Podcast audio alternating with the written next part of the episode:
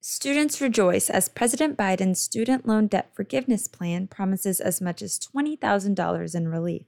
But the plan is already facing legal challenges. Senator Elizabeth Warren and Congresswoman Ayanna Pressley took a road trip together and visited the Grove Hall Library branch in Boston. They are here to encourage students to apply to the debt relief program.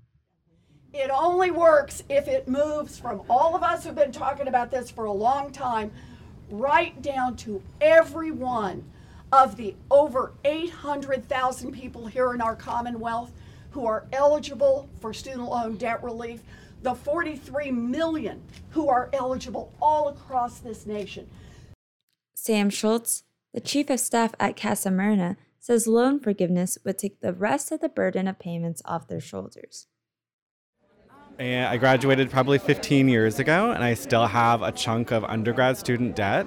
And this initiative would pay off the very last part of it for me. So that would be a huge, huge weight off my shoulders as a working person. However, this plan is now facing a speed bump. The Eighth Circuit Court of Appeals halted the Biden administration from discharging any student loan debt.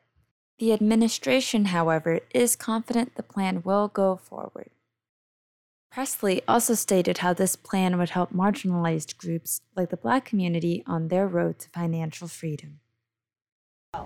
And so black borrowers borrow at higher rates, 85% that of our white counterparts at 65%. And then we are five times more likely to default on those loans. And so when you think about those things that create generational justice, mm-hmm. a policy like this, student debt relief, and in many instances, uh, cancellation, um, this is transformative. This is generational justice. Warren and Pressley urge students to continue to apply, joining the 22 million who have already done so.